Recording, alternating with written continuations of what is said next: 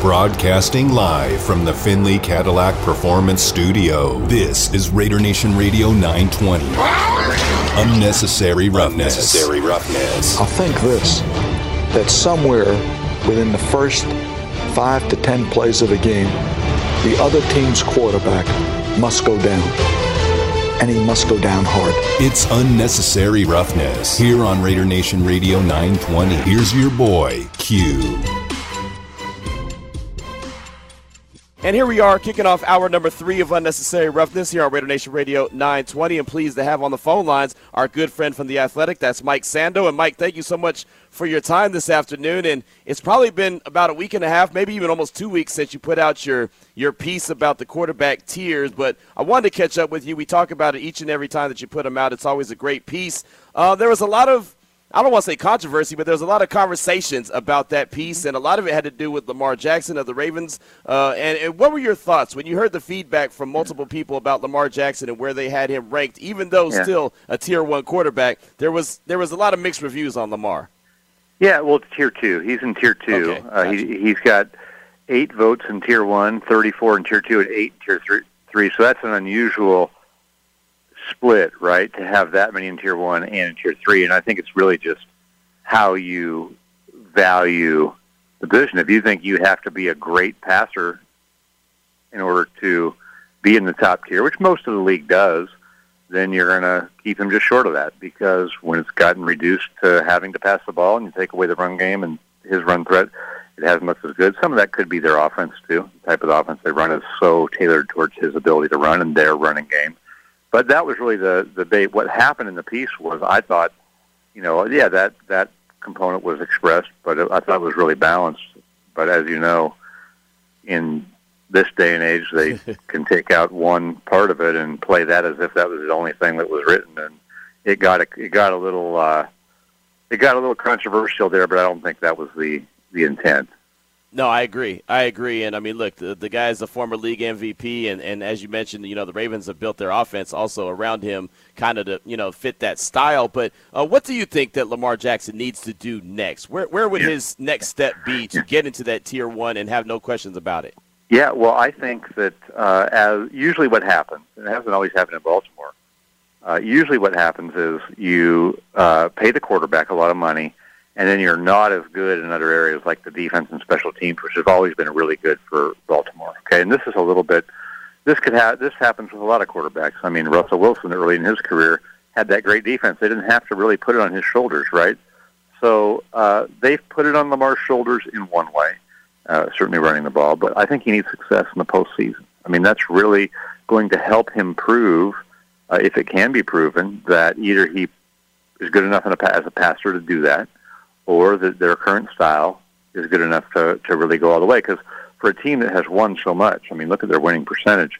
It hasn't translated to the postseason, and I think that would help him get over that hump in perception. Now, the contrast to that is Justin Herbert hasn't won, but everyone looks at how he's thrown the ball, and they think that's what you got to do to win. Now, his defense special teams have been so bad that they haven't been able to to you know overcome that. Kind of like when Brees was really good in New Orleans, and they weren't able to overcome it. But that's a little bit of uh, a reflection of what the league sees. It's always been that way. You always have to win throwing the football to get the ultimate praise in the NFL, and that's what Rodgers has done. That's what Mahomes has done. Brady. Now we have some young guys like Herbert, Burrow in there because they can do that. Talking right now with Mike Sando from The Athletic, talking about his piece on quarterback tiers. And one question I had was on Deshaun Watson. How difficult was it to tier him since he hasn't played for a year? And the last time he was out on the field, he had a fantastic season statistically, but his team didn't really yeah. win that many games. They only won four games. How difficult was it to kind of come up with yeah. a, a tier for him? I think you got to mix. You know, I think everyone thinks that once he's back and is playing a long time, he's you know, playing and gets back into it, that he's a low one or a really high two. That's kind of where he's been in the past. He was a one last year.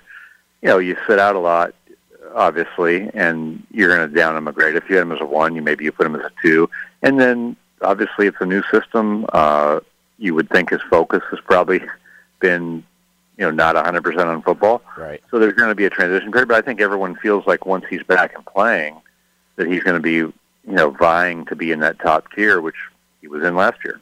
Right, no doubt. And as far as we go, I mean, we're here in Las Vegas. Obviously, we're covering Derek Carr and the Raiders like a glove. Matter of fact, uh, they were in action last night at the Hall of Fame game. I'm actually in Canton, Ohio right now for the Pro Football Hall of Fame. Derek Carr is right on the outside of Tier 1, number 12, and I think that that's fair. I think that's a really good spot for him. But you know the weapons that this regime has brought yeah. in for him. If, if he puts together a big monster season, where, where do you think that he could end up? Do you think he can have a chance to be that Tier 1 guy?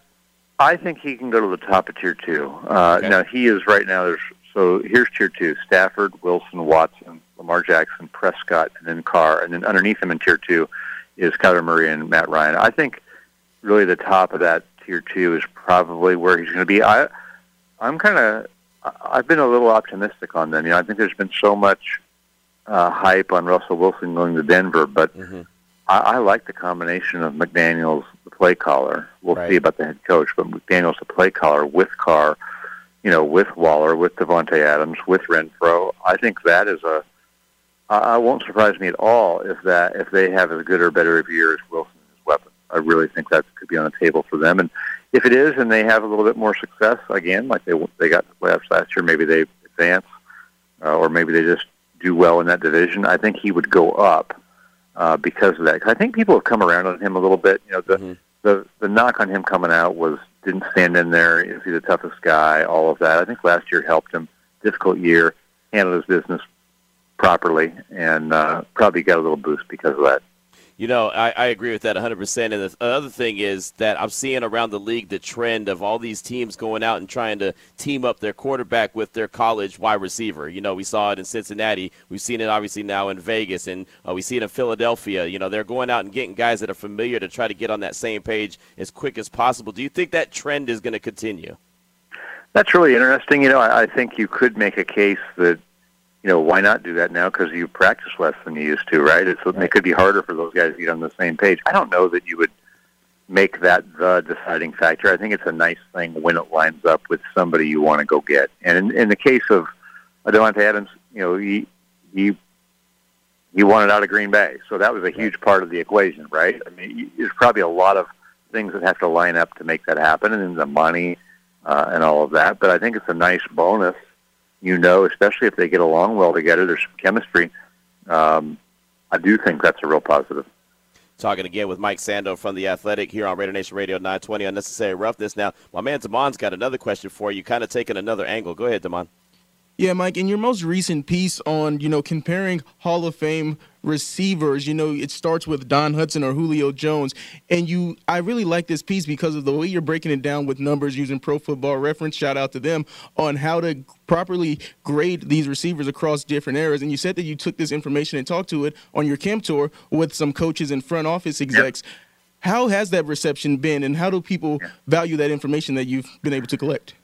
Uh, they love it. You know, I think we all uh, love a good debate on this stuff, but I, I didn't try to, you know, say I solved the whole thing. I think it's just a good way to look at how well everyone did in relation to their peers. Uh, uh, and so, yes, people when I, I bring a like a little printed out list of these guys, you know, and it looks just like it does in the piece on the Athletic. And so when people get that, they, you know, they just don't want to set down the sheet. You know, they they start looking at it like, ooh, ooh, and then they go through some of the names. They go, oh, okay they'll be like, "Hey, where's this guy?" You know, and you want to look and see, and then you can. It explains itself because you can see, okay, I can see he's a little lower because he didn't have quite as many elite seasons uh, as this other guy. It really stacks out nicely. So uh, that made me excited to to run the piece. Reception's been great too, just from readers. Yes, and one player that I wanted to ask about in particular here on Raider Nation Radio is Cliff Branch because he is in the top 50 of the receivers there. But do you think that there's just such a log jam with receivers when it comes to putting up numbers, and that's maybe why he had to wait so long to make it into the Hall of Fame? Yeah, I think there's been a lack of understanding of numbers. You know, obviously the numbers have changed over the years. Um, uh, I think we're getting smarter uh, about having criteria to put people in the Hall of Fame. I think it was a little not random, but I mean, was just a little bit. You know, other factors could could could come into place. You know, could have been the team, could have been the volume of passes you were getting.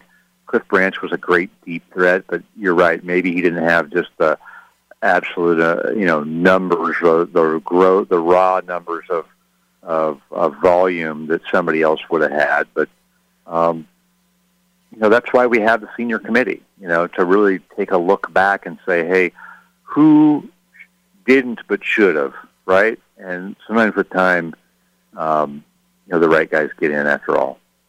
As far as, as Cliff Branch goes, if he were playing in this day and, and the way that they air it out and the way that they, you know, have the wide receiver like a Tyreek Hill just be that ultimate weapon, what kind of crazy numbers do you think he could put up? Well, I think he he would. You're right with the deep threat. Now, you know, teams would be would have teams played a lot more man coverage. I think back in the day, you know, yeah. and so a guy like Cliff, Cliff Branch for the bump and bump and run rules. Once you beat your guy, I mean, you you beat your guy, right? Um, so that would be a little bit different. But I think also nowadays the quarterbacks are more protected. The middle of the field is more open, right? You don't see Jack Tatum waiting for anyone in the middle of the field to, to ruin their day, right? So maybe there'd be more of the field available to Cliff Branch. Maybe he would evolve as a receiver too. I'm not saying he wasn't a good all-around receiver, but but we think of him as such a deep threat. Maybe there would be more real estate for him to explore and more time for the quarterback to get him the ball because the quarterbacks are protected a little bit better. And I think you know the passing game certainly developed. Right, no, no doubt about it. And Mike, this has been fantastic. Before we let you go, I know you've been on a training camp tour. What has it been like? Uh, ha- have you seen uh, some teams that you kind of look at and you're very intrigued by by this upcoming season? Yeah, absolutely. I was in uh, I was in New England yesterday, so I watched the Patriots practice, and I think you know one day you go into a camp. I don't really. Uh, the reason I don't write about my one day in camp is you can't see a lot in one day. But I think the offense was struggling a little bit. You know, you can kind of see um, that you, you I went in wondering, you know, okay, what are their weapons? It's Mac Jones' second year, but uh, it looked it looked a little rough for them, and so it would be interesting to see how that develops throughout the course of the season. Defenses have a book on Mac Jones. Um, did they do enough to help him? The coaching staff there, right? I mean, they lost Josh McDaniels. What did they really do? Right. They've got some coaches that are in positions that you question, right? That they haven't had much experience in. So I think they're really interesting because Belichick's obviously figured it out for so long. Um, but you do have some questions about that offense. Right, no doubt about it. Well, good stuff, Mike. We definitely appreciate you. It's always great to catch up with you. You got any uh, pieces coming out that we need to be on the lookout for? A little tease here. Yeah, you know, I, I do have a couple, but I'm not sure what is exactly next. I'm I'm about almost two weeks into this road trip, so I'm I'm going to get home and sort through the notes and definitely come out with a couple things probably starting next week. There you go. Well, when you get to Las Vegas, man, look us up. Make sure you holler at us, man. We'd oh, love I to can't wait. Yeah, I really want to. I, I I missed that this spring, but I, I want to do that. The Vegas and the two LA's little road trip would be great. There you go. Well, thank you so much for your time this afternoon, Mike. We definitely appreciate you. Okay, we'll see it. Bye. All right, there he goes. Mike Sando from The Athletic here with us on Unnecessary Roughness on Raider Nation Radio 920. And now, thanks to Subaru of Las Vegas, let's go back to Canton, Ohio for more unnecessary roughness with your boy Q. Been asking the question what stood out to you the most from the Hall of Fame game, or who stood out to you the most? Who took a big step in earning the job, and who didn't? 702 365 9200, Raider Nation listener line. Salmon Ash text line 69187, keyword R&R. Nate Hobbs stood out to me in a major way. Him standing, him him being outside in the boundary corner, thought that that was big. Uh, seeing the plays get called in pretty quickly, having a rhythm. If you missed the first hour of the show, Nick Shook from NFL Network, that was something he was talking about. They were snapping the ball with, you know, like 10 seconds still left on the clock. Doesn't happen all the time. You know, they were getting the plays in really quickly. Everyone was getting lined up really quickly. And it wasn't like they were going fast but they just knew what they were doing. They were in a nice little offensive rhythm. Uh, some other areas, uh, obviously, the run game, they relied on the run game a lot, over 150 yards on the ground. The screen game was nice. Remember how long it had been since the Raiders had ran screen games and uh, screen plays? And then when Gruden left, I think what Greg Olsen called a couple screen passes the first couple games, and everyone was like, oh my God, the screen is great. You should use it all the time.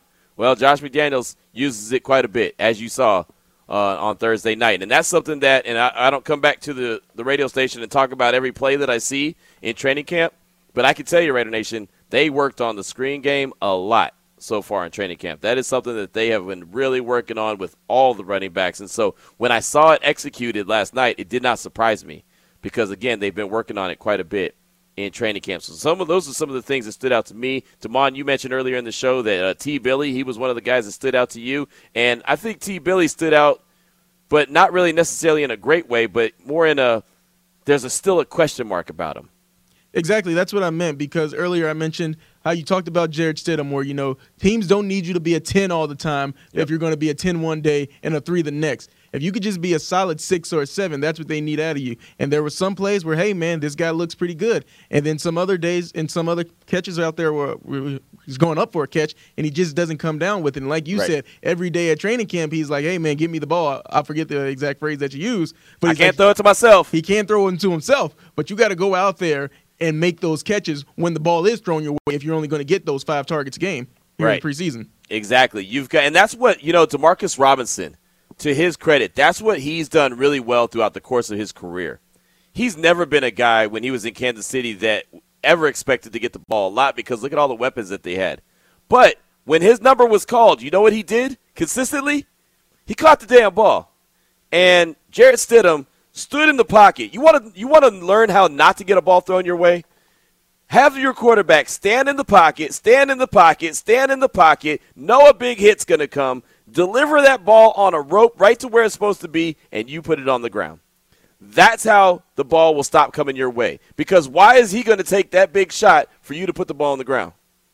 And I don't I don't mean to sound like I'm, you know, uh, piling on on T Billy, but again, this is me reacting to what I see every day in camp when he always makes an effort to make sure that we know that he's open. Those are the plays. It's one thing to go out there and be a really good practice guy. You know what I did in, in when I played football, what I did really well? I practiced really well. You know what I didn't do really well? I didn't play very well, right? In the game, I wasn't very good. I, I, have no problem admitting that. But man, I sure worked hard in practice, right? You know, so I could be that guy. Oh man, practice, I was A1. But in the game, you know, I had mental lapses. I just didn't do what I was supposed to do. And so, you know what happened? I became a special teamer really quickly. you know, because you have one job. Your one job is to get down the field and try to, uh, you know, force a force a guy to the ground, get tackle him, try to get a loss, whatever. Be a, a good special teams guy. So that's why football didn't last for me very long, because I didn't like having have my head on a swivel and not try to get killed. So yeah, that's I mean that's that you just you have to make sure that you secure the rock. I think I saw him tweet out something about Raider Nation. I owe you one because he put one on the ground. Don't I, I don't want to hear the my bad stuff, right? My bad. That's something else my football coach told me when I blew it went on a coverage. And I said, "My bad, coach. I don't want to hear my bad. Do it right. Do what you're supposed to do." You know, when I was sitting next to Nick in the in, in the press box last night, we would point out players on both teams. A play that you know guys are supposed to make, and, and Nick would say, "That's going to get you cut." And he wasn't necessarily talking about the Raiders. He, uh, we were talking, like I said, we were talking about the Jaguars as well. There was guys that, you know, would make business decisions. You know, the ball would be right there, and they'd kind of look up and know that a hit's coming, and all of a sudden the ball would hit the ground. That's going to get you cut. Look, this is your time to shine. You want to solidify yourself on the team? You've got to go and make those catches. T. Billy can get open all day long. He's got the speed to kill, but you've got to make the play when the play is there to be made. And, and he put two balls on the ground. And now, to his credit, he made a tough catch along the sideline, got his feet down. Josh McDaniels challenged it, won the challenge. I, I was actually I was wrong about that. GM Dave Ziegler asked me in the in the press box, "Q, what's the call?" And I said, "Ah, it's incomplete." I just, you know, and, and it wasn't because I didn't think he didn't catch it. I just thought that it was so close that they weren't going to be able to overturn it, and I was wrong. So I looked at I looked at Dave Ziegler and said, "Well, I guess I'm in preseason form too." you know, 0 1 on the preseason so far. My bad. But you know, I wasn't the only one who thought it was an incompletion, but he made that catch, and that was nice. And he made another catch. That was nice. But you've got to, again, like you said, Damon, you've got to be at least a seven consistently, not a 10 one day and a three the next day, because that's not going to work out. It just isn't. Teams need to know exactly what they're going to get from you on a consistent basis. You are what you do consistently. You could be a superstar one day and then just be average the next day. Guess who you are? Average. It's just simple. I mean, that's simple. Oh, I found the tweet too. I owe you one Raider Nation for sure. So I yeah. mean, he's he's saying he's saying all the right things. Yeah. Okay. Well, you know what I would have liked to seen from T. Billy? I would have liked to seen him walk off to the side of the field and give me ten push-ups. That's what I would have liked to seen. I don't need to see a tweet about you. I owe you one for sure. I would have liked to seen ten push-ups for sure, like it used to be back in the day. You put a ball on the ground, and you used to have to do push-ups. I actually had someone uh, hit me up on the on my podcast line, on my voicemail line, and they said that uh, they were a big fan of Denzel Perryman when he was at Miami, uh, University of Miami, and he dropped an interception opportunity, and he did ten push-ups on the field. Got a flag for it, but he did ten push-ups on the field, just you know, hold himself accountable. And I'm not asking him to do that because you don't want you know stupid penalties and that you want to talk about a way to get yourself cut with this regime. Do some stupid stuff, you know, that that that ends up getting some penalty flags thrown your way for something silly. But I wouldn't have minded if he had, you know, checked himself out of the game, went right to the sideline, and did 10 push ups. Hey, I put it on the ground. I can't do that, you know, and expect to be a guy on this team. There's too much talent. Between Mack Hollins, Demarcus Robinson, uh, you got Keelan Cole, who took a big shot last night, and I didn't know if he was going to get back up from it. He took such a big shot, but he, he, he took a hit, uh, helmet to helmet. That should have been called. It wasn't. But uh, you know, he did he did some pretty good thing. He put one on the ground too that I was pretty surprised. He's a seasoned veteran. When he put it on the ground, I thought, eh, wait a minute, that looked like a business decision too. And then next the next time he had a business decision to make, he, he took it, and I thought, well, damn, maybe he should have got down a little sooner. I mean, it's just it's so tough. You know, I think he was going down, so was the defender, and it just sucks. That's just how the game of football is is, is played, man. You just one minute you're in a good position, next minute you guys are banging helmets, and you know, it just it, it looks all bad. So. Uh, there was a lot to like about that game. I'll say that. In summary, I feel like that there was a lot to like from the very first preseason game with a brand new regime, and for a team to not have false starts, not do stuff that they could prevent. You know, I mean, just they, they weren't doing they weren't again. People have called in and said it. Self-inflicting wounds weren't there last night. That is that is a great takeaway, and it goes back to the conversation we had now what a week and a half ago about learning not to lose before you can learn to win. And everyone, and not everyone thought that was silly, but you know, people thought that that was kind of a silly conversation. Now, let it come full circle, and that's what the Raiders are doing. They're showing that they know how not to lose, and now they're being coached up to win.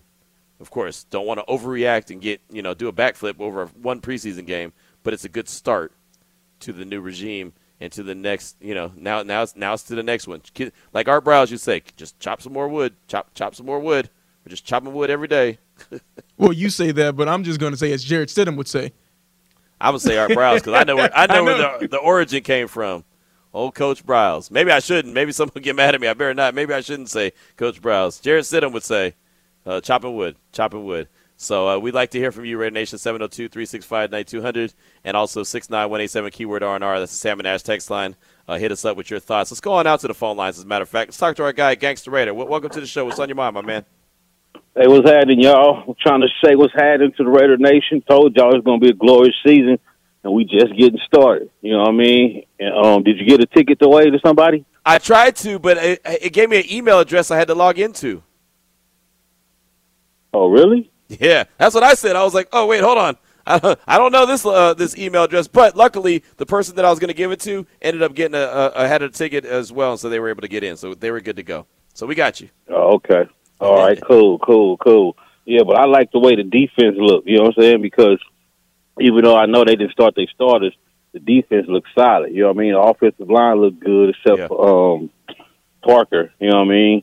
Everybody else was cool. You know what I mean? Especially Leatherwood. I was surprised, you know, at how good he looked. But like I said, I know it wasn't their starters or whatever. Right. You know what I mean? But um, I liked everything else. I, what I really liked though was the coaching staff. You see what I mean? You see the difference. What I mean? We got like a professional GM and a professional coaching staff now. We move with precision, and like you said, um, we actually have a screen game now. Imagine that. right. You know what I mean? Yep. You know what I mean?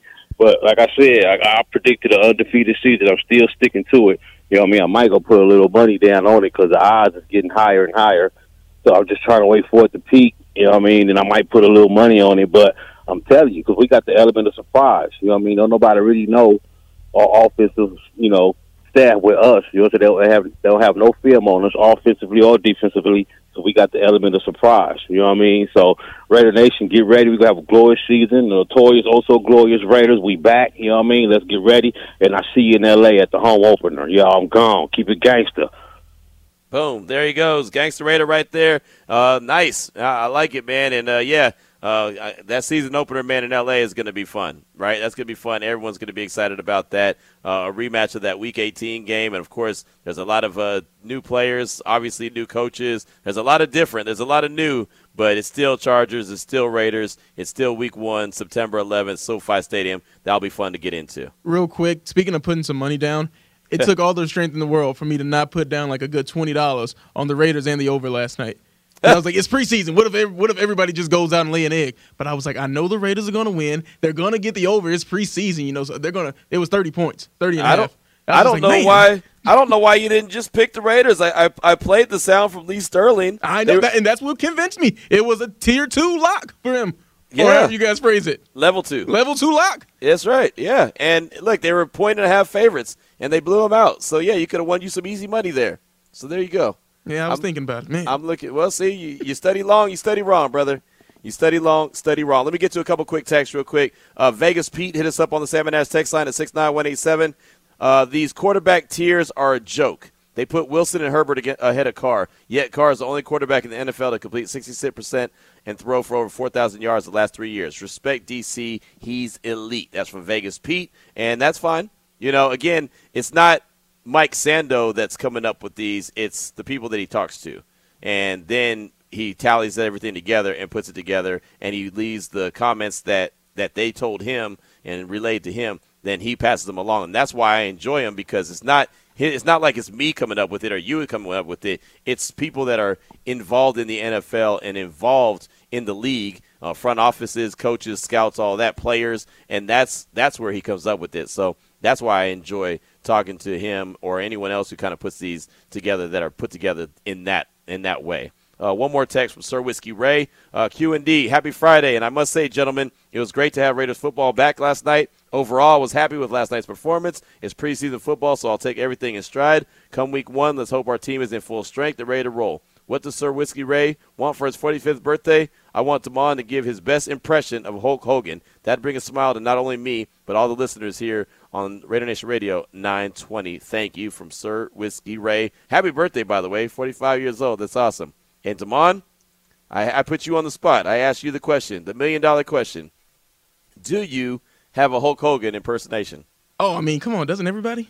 No, You don't you don't have a, a Hulkster just waiting in the bank? no, no. Well, let me tell you something, brother. there you go. I mean, that's all you got. That's it? You, let me tell you something, brother Q. Brother Q. The Raiders last night they were eating their vitamins and saying their prayers. Not only was Hulkamania running wild, also Zamir White on the field, brother. Do you believe me, Q? Is this the Hulkster for you? I'm just waiting to hear. Uh, do you smell what the Rock is cooking? I feel like that that's the next phrase that's coming out. Uh, no, Q. That's this is the Hulkster. That's the Rock. I would never use that jabroni's catchphrase. Done. I'm done. Sir Whiskey Ray, see what you started. Happy birthday. I'm done. 434 is the time. We'll take a quick break, come back. Tre'von Moehrig is the guy that we caught up to in the locker room. Divine Deablo is the guy we caught up to in the locker room. You'll hear from both of them next. This is Raider Nation Radio 920. Welcome back to Unnecessary Roughness Unnecessary roughness. here on Raider Nation Radio 920. I'm gonna have to kick you, you know what, today. Here's your boy Q. Last time that I checked, Yes. five chains on my neck. Please There was no believe smut on my in my travels Last time that I checked. from the hotel that I'm at right now to Tom. Benson Stadium to the Cleveland airport to back to the hotel, wherever I've been traveling, that Nipsey Hussle's been uh, loud and proud in the car. Trust and believe that. Shout out to Nip. Last time that I checked, man, that just gets you going. I had from the stadium last night, following the game, we did the locker room. You'll hear from Tre'von Moehrig and you'll hear from Devon Deablo in just a second. We did locker room access. That was great, right? Fantastic. Some good time in there. Talked to Coach McDaniels for a quick minute. That was good as well.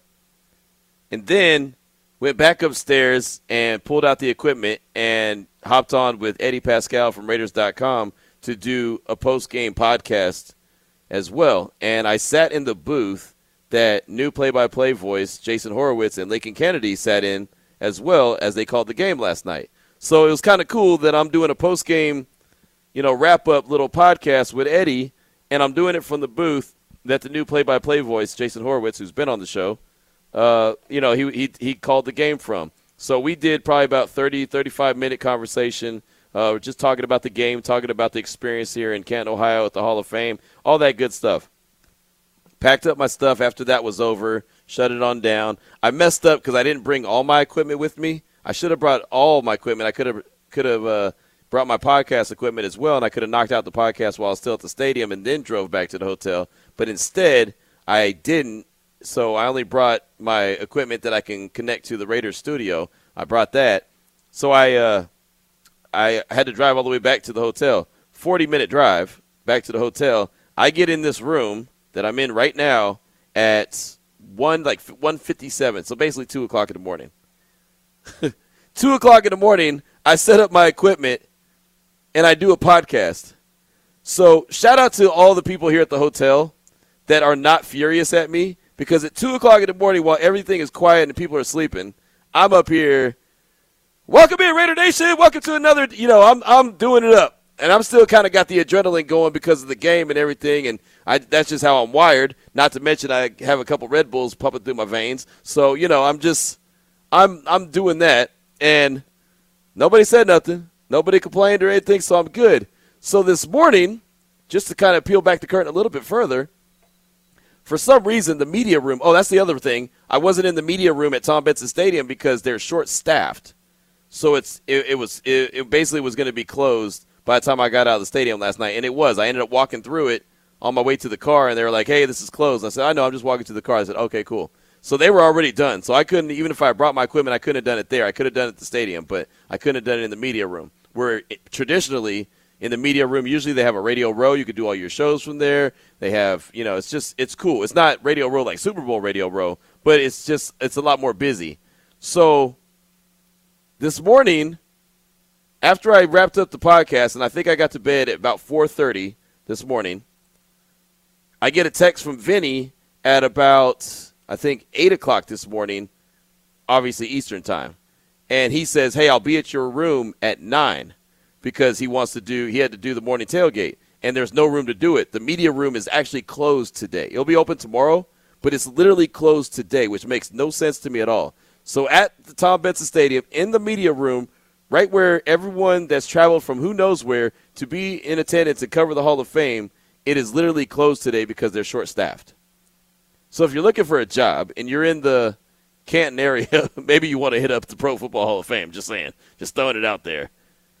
But so Vinny is here early this morning, and him and Clay, you know, doing the the morning tailgate show. He's here using the equipment that I'm on right now.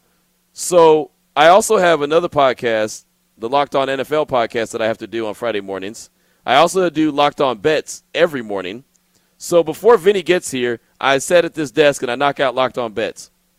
Then he gets here, and I still have Locked On NFL I have to do. So I went down the hallway and I sweet talked the lady at the front to allow me to do the show Locked On NFL from the kitchen area you know, where where people eat their breakfast and everything, but breakfast was not being served anymore. So I found a nice table to conveniently sit at in the corner.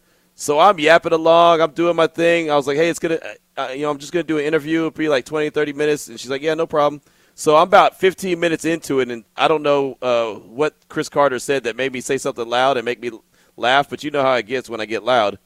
And all of a sudden, man, she must have hit the corner and said, shh and I'm like, I'm not in the damn library. you know? I'm thinking, wait a minute. I just told you, you saw me carry all my equipment in here. You you you know that I'm, you know, I got a headset on with the microphone in my face. Like, you know I'm talking. So anyway, but she was doing me a solid. So I was like, all right, no problem. You know, I just kind of gave her a smile. I was like, yeah, I got you. So I tried to be quiet a little bit. So I'm knocking that out. Vinny's knocking out a show. So it's like, I'm thinking of this hotel that we're in. I'm like, this is like a damn studio, right? We got a morning show going on in my room. Got my man Steve Foster, who also does radio, right across the hallway from me. Like I'm in room 102, he's in room 103. you know what I mean? Like right across the hallway. That's not our real number. I was just throwing it out there. So anyway, uh, someone's like, "Oh, I know where Q's at." I'm surprised that no one called in to complain on you. They haven't, and so that's why I got to give them props, man. Like I'm last year, I had a terrible experience at the hotels that I, I attempted to stay at here, but you know this this hotel I'm at the this is the Hawthorne man. I got a shout out to the Hawthorne man. They they've they've treated me well, and So I'm doing a show now, obviously, and then I have ESPN National to do in an hour after I get off the off of this show. But the problem is, normally when I do ESPN National, I'm on the West Coast. So if I do fill in for Freddie and Fitzsimmons like I'm doing tonight, it's from 6 p.m. to 10 p.m. Well, since I'm here on the East Coast, it's 9 p.m. to 1 a.m. So I'm going to still be doing radio super late from this very seat. So there you go. That's going to be the one with somebody like uh, around 12 o'clock. Room 103. Uh, could you just uh, keep it down just a little? somebody, it might be somebody who's there for the Hall of Fame too. That's just like, hey man, I get it. We all fired up, but uh, some of us got to sleep. But enough is enough, man. Damn. Don't you ever shut up? Ain't nobody trying to hear that, man. Right. You ain't that good. I've heard everything I need to hear about the damn Raiders. Shut up. I can hear it, man. I can hear it coming down the pipeline. They're going to be glad when I check out. I'll be on that first thing smoking back to uh, Las Vegas. I should land in Vegas at 7 a.m. on Sunday morning, so I'll be glad to get back. I'll tell you that. But has been fun. So shout out to Subaru of Las Vegas as well for uh, allowing us to be here and hooking us up. Check them out, Subaru Subaru of Las Vegas.com. You're looking for a, a new ride, a you know, a, a pre-owned ride, whatever. They're going to get you hooked up and getting taken care of. Let them know that I sent you. Say Q said, go on, check you out, and they'll hook you up. So, with that being said, now that you know the tales of my stories and everything that I got going on here uh, in Canton, Ohio, I actually was inv- invited to the baseball game to go to tonight, the Astros and the Indians. And because I have to do a radio show, I can't go. Currently, in the top, at the bottom of the second, it is one to one. so Uh, I'm watching Q? it. Uh, that team doesn't exist anymore. Oh, that's right. That's right. It's, I, I forgot. It's not the Indians. It's the Guardians. That's right. Damn it. My bad. That's why I need to be there so I can educate myself, right? Learn that they're. I- I'll never get used to saying that. Uh, the Washington football team. Uh, what are they? The what are they? The Commanders, yes. Yeah. I can. I'm a little bit more used to that, but the the this uh this other team, these guys. I yeah, I'm not used to them at all. What are they again? The Guardians, Yeah, the Guardians. I forgot that quick. the, to protect and serve. I don't know what they're afraid. Like we're the They're Guardians. afraid of winning because they suck. That's the Astros, though. Come on. I mean, well, they No, do the something- Astros are really good. Yeah, Yeah, no, yeah, I'm not. I'm not. I'm trying to see. Let me see what the record is. Actually, we had a play on this game for uh, Locked On Bets today, uh, or maybe we didn't. Or maybe that was yesterday. I don't know. All my days are running together. So there you go. Uh, anyway, I don't think the Indians are very good. I thought the Guardians. Damn it. 54 and 51, above 500. Oh, okay. That's not too bad. That's not too bad. I'm gonna stop talking about them because I keep getting their name wrong. So I feel disrespectful. So I'm not, and people are gonna think I'm doing it on purpose. I'm really not. I'm just, it's just, I just can't help myself. It's hard to break old habits, I guess. anyway, last night in the locker room, had an opportunity to catch up to a couple defensive guys, second year dudes. Divine Deablo was one of them. The linebacker, uh, he was safety turned linebacker, and he got a little bit of burn at the end of the season. And uh, he's coming back, and he's looking like he knows what he's doing. He was calling the shots last night. Uh, you know, he was lining up the defense, and then Tre'von Moehrig on the back end. Man, he looks like he looks the part as well. It looks like he's definitely uh, the game has slowed down a little bit for him, and he's getting more comfortable. So let's go ahead and start out with Tre'von Moehrig because we all know DBs win games. So we're going to start out with the second year guy from TCU. Here's Tre'von Moehrig in the locker room following the Raider game. Finally getting that chance to get out there and actually hit. and Right, tackle. right. How good does that feel? Oh, it feels great. You know, just like you said, just go back out there and you know just you know do what football is all about. Really, you know, in practice you got to you know kind of taper it back and make sure everybody's healthy. But you know, we got to go out there tonight and everybody to perform. So it was fun. You guys look like you're picking up Patrick Graham's scheme pretty quickly. Um, you know, everybody's just trying to work. You know, work at it. You know, it's something we're going to practice all year round. So I mean, nobody's going to be perfect at it. We just got to keep striving for it. So um, you know, I think everybody's you know trying to pick up the concepts. So I think everybody's doing a good job with that. Obviously, like you said, perfection, that's not going to necessarily happen, especially Right. this time of year. Right. But for a first time out, how did it feel out there for you guys? Oh, it felt good. I mean, you know, saw some of the new guys, some of the young guys come in there and, you know, do their job and do what they're coached to do. So, um, you know, you see that, you know, improvement every day coming in tomorrow and watching the film. You know, it's going to be a good di- good day for him. Do you feel like the, the game has slowed down for you personally, being your second year now? Um, I mean, it's hard to say, you know, to, to really go out there and you know have a couple snaps like that. But um, you know, that's something that I do want to focus on. You know, just slowing the game down. Um, you know, just whether that be just watching more film or whatever. But um, yeah. Even in training camp, I mean, you were you know doing one on ones against Waller, and we, we were sitting there watching, saying, okay, Yeah. How, how much is I mean, how much better does that help you when you're going up against a guy like him? No, it's fun competing against uh, Waller. You know, he's a great athlete. Um, you know, he's a good guy to compete against. You know, he's gonna come in every day and work me, and I'm gonna work him. So you know, iron sharpens iron, and that's what we try to do every day during one-on-ones and practice. So. A guy you came in with in your draft class, uh, Deablo, seemed like he had a, a really nice night. He's making the Yeah. calls out there, sure Yeah. tackler. Yeah. Well, what, what what have you seen out of him as far as his improvement over the last year? or So? Um, man, Didi just shows up every day. You know, just wants to improve. Um, shows up early to to facility and just wants to get better. You know, um, learning, picking up everything, picking up the new defense, and then when it's just time to go out there and do his thing, you know, he's going to be ready for it. So um, I think he's making big improvements for that. So. There you go. Second year guy, Tre'von Moehrig. And uh, you hear him talking about the defense, talking about going up in, against Darren Waller in one on one drills in training camp. And I'll tell you right now, between Nate Hobbs going up against Davante Adams in one on one drills and Tre'von Moehrig going up against Darren Waller in one on one drills, I mean, all you could do is you can't help but to get better. Right? I mean, you just, you absolutely can't help but to get better. When you're working alongside someone that is great or going up against someone that is great, you're just going to get better even if it's on accident.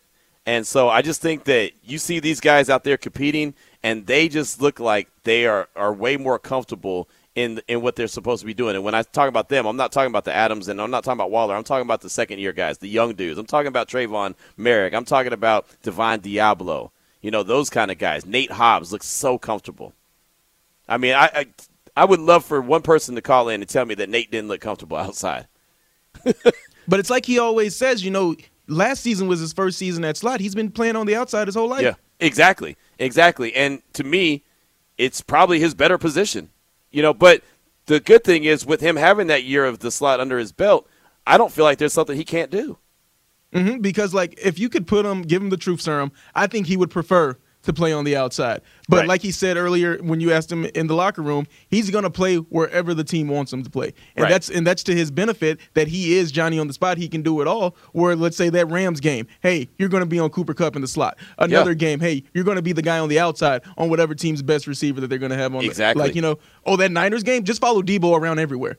Man, Like, you come know on, what? man. how how fun would that be? How fun would that be? And I know that's the end of the season, but how fun would it be to see Nate Hobbs and and Deebo Samuel lined up against each other all game?